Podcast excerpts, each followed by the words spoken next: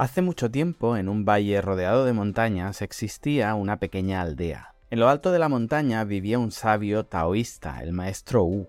La temporada de lluvia se acercaba y la presa que protegía el poblado estaba ya al límite de su capacidad. Además, era una construcción muy antigua y se temía por su aguante. Emisarios del emperador llegaron para advertir que se debía reforzar el muro, ya que éste no aguantaría la presión durante el monzón.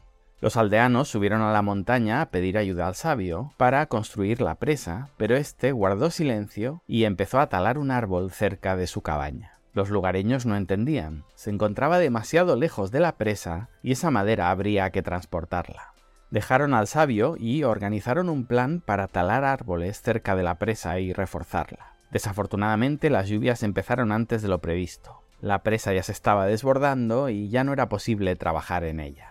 Se venía un desastre en cualquier momento, solo les quedaba huir.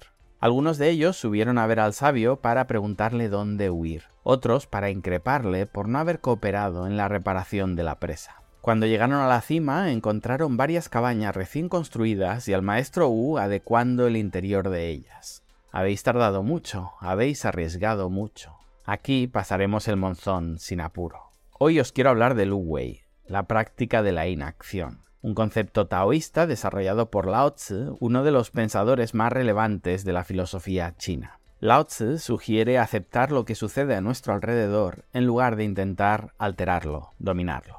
El Wu Wei también fue definido como el principio de la acción espontánea gobernada por la mente y no por las emociones. Aunque en ocasiones incomprendido, no promueve la pasividad, sino la acción sin deseo. Algo que traído al presente nos puede ayudar en nuestra vida personal o social, en nuestra búsqueda del éxito profesional o en conceptos como el arraigo o el desarraigo hacia objetos, seres queridos o lugares. Para explicar el Wu Wei, se recurría constantemente a la naturaleza pasiva del agua. Aunque el agua es aparentemente débil, tiene la capacidad, gota a gota, de horadar una roca a lo largo del tiempo. Di-sui, chuan-si, literalmente, gota a gota, el agua traspasa la piedra. Utilizado en el ámbito profesional para incidir en que el esfuerzo continuado acabará dando sus frutos y en el familiar para entender que tarde o temprano harás lo que tu pareja quiere que hagas. Creedme, sé de lo que hablo.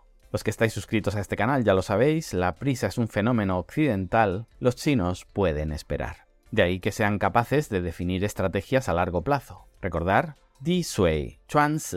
No se trata de permanecer inactivo o pasivo, se trata de acciones espontáneas guiadas por la naturaleza. No te establezcas en una forma, adáptala. Be water, my friend. Sin una voluntad activa más que la de fluir, el agua puede tomar diferentes formas, agruparse fortaleciéndose o dividirse para encontrar el mínimo hueco y proseguir su camino en sintonía con la naturaleza. La filosofía taoísta identifica el universo como un entorno que funciona en armonía de acuerdo con sus propios principios. De alguna manera, la existencia del ser humano es única porque puede mimetizarse con ese universo o puede modificarlo alterando dicha armonía. El Wu Wei podría resumirse como el dejar fluir. La gran virtud del ser humano consiste en tener el poder de modificar esa armonía y contar con la sabiduría suficiente para no hacerlo. Siempre teniendo en cuenta que la no acción no deja de ser otra acción, otra elección.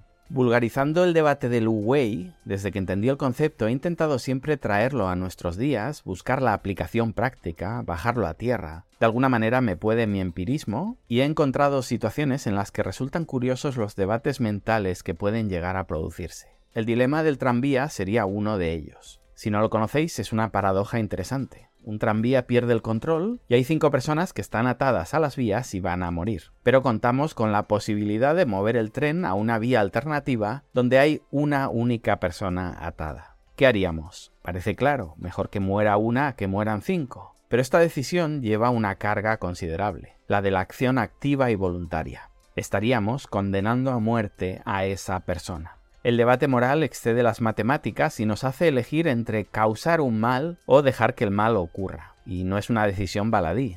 El Wu Wei intervendría ahí para mostrarnos el camino. La neurociencia parece haber llegado a conclusiones y nos dice que las personas que activarían la palanca son más emocionales y las que no lo harían son más racionales. Curioso detalle, del que creo que no se ha debatido lo suficiente, el cálculo numérico especulativo está en este caso en la parte emocional de nuestro cerebro. Otro ejemplo quizá más entendible que uso para explicar el Wu Wei es ese momento que encontramos en los safaris donde vemos aproximarse al depredador, al león, cazar a la cebra y el cuerpo, nuestra emocionalidad, nos pide actuar, salvar a la presa, interponer nuestro vehículo, espantar a las bestias haciendo sonar el claxon, algo. Nos cuesta quedarnos de brazos cruzados viendo al débil morir, y cuanto más jóvenes, cuanto más niños, más nos cuesta.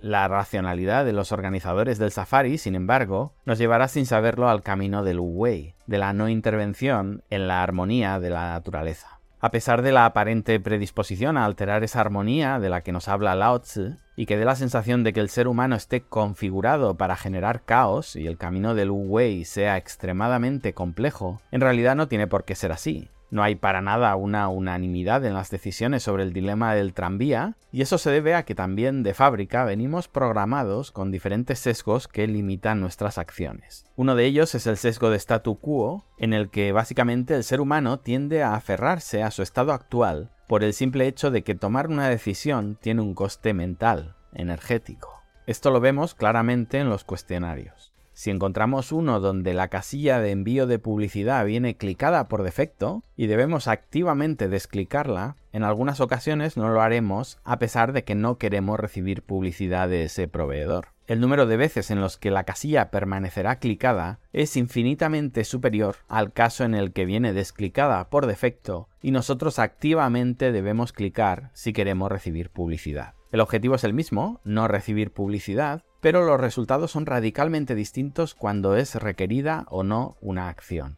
Este sesgo ha sido usado, en positivo diría, por diferentes gobiernos. Uno de los casos más estudiados es el de la donación de órganos en el llamado consentimiento presunto.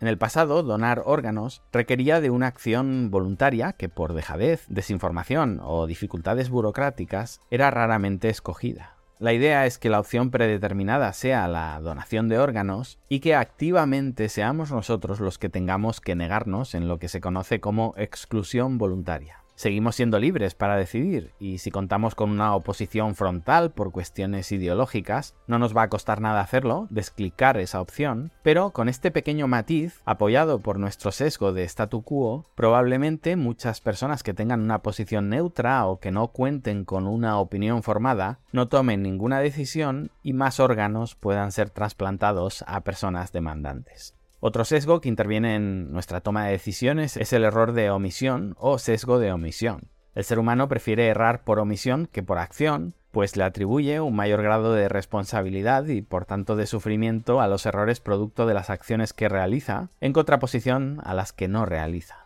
Nos cuesta decidirnos en las compras importantes, como la adquisición de una vivienda o un cambio de empleo, porque dotamos de mayor responsabilidad a la acción que a la omisión de la acción. Podríamos entrar también en cómo las campañas de publicidad de productos limitan la oferta de estos para simplificar nuestra toma de decisiones, en ocasiones incluso ofreciéndonos un único producto o un grupo reducido de ellos, que contraintuitivamente funciona mejor que darnos decenas de opciones que requieren un análisis por nuestra parte. De ahí surge también la idea del bueno, feo y malo. Nos ofrecen tres opciones, pero en realidad todo nos lleva a una, la única que tiene lógica, que además nos cuentan que es la más popular, para que incluyamos también en esa toma de decisiones el efecto rebaño y no pensemos demasiado.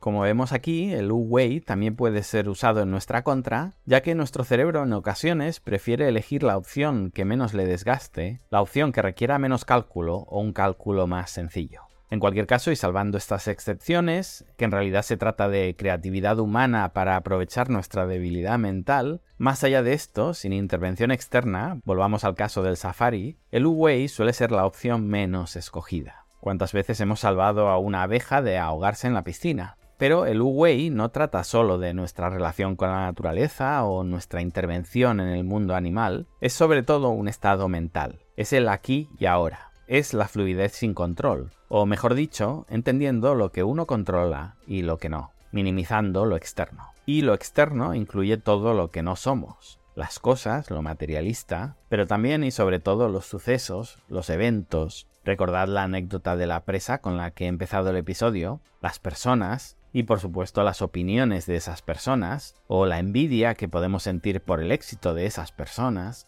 el dolor que nos puede causar que gente de nuestro entorno sufra. Probablemente ya habréis atado cabos y habréis notado que parte de las implicaciones que nos lleva al camino de la no acción, o en general del taoísmo, las encontraríamos, siglos después, en algunos conceptos del estoicismo griego, tan de moda en los últimos años. Ojalá os haya generado algo de curiosidad sobre esta cultura de la que jamás dejo de aprender. Y termino hoy con unas palabras de la persona que quizá hizo más por ayudarnos a entender la civilización y la filosofía china en la segunda mitad del siglo pasado. Más allá, obviamente, de haber transmitido sus inigualados conocimientos en artes marciales. En su última entrevista, en 1971, Bruce Lee pronunció aquella famosa frase "Be water, my friend", donde nos invitaba a desarrollar nuestra flexibilidad, a no establecernos en una forma concreta, sino a adaptarnos, algo que en la cultura occidental hemos aproximadamente trasladado al término resiliencia, con el que intentamos afrontar los cada vez más frecuentes cambios en la vida, en la sociedad, en el mercado laboral, la familia y en nuestros proyectos vitales tan repletos de incertidumbre. Lo que nos explica Bruce Lee no es una enseñanza para aplicar en las artes marciales, sino en la vida. Vacía tu mente. Deja de tener forma, como el agua. Si pones agua en un vaso, ésta se convierte en el vaso. Si pones agua en una botella, ésta se convierte en la botella. Si pones agua en una tetera, ésta toma la forma de la tetera. El agua puede fluir o puede chocar. Sé como el agua, amigo mío.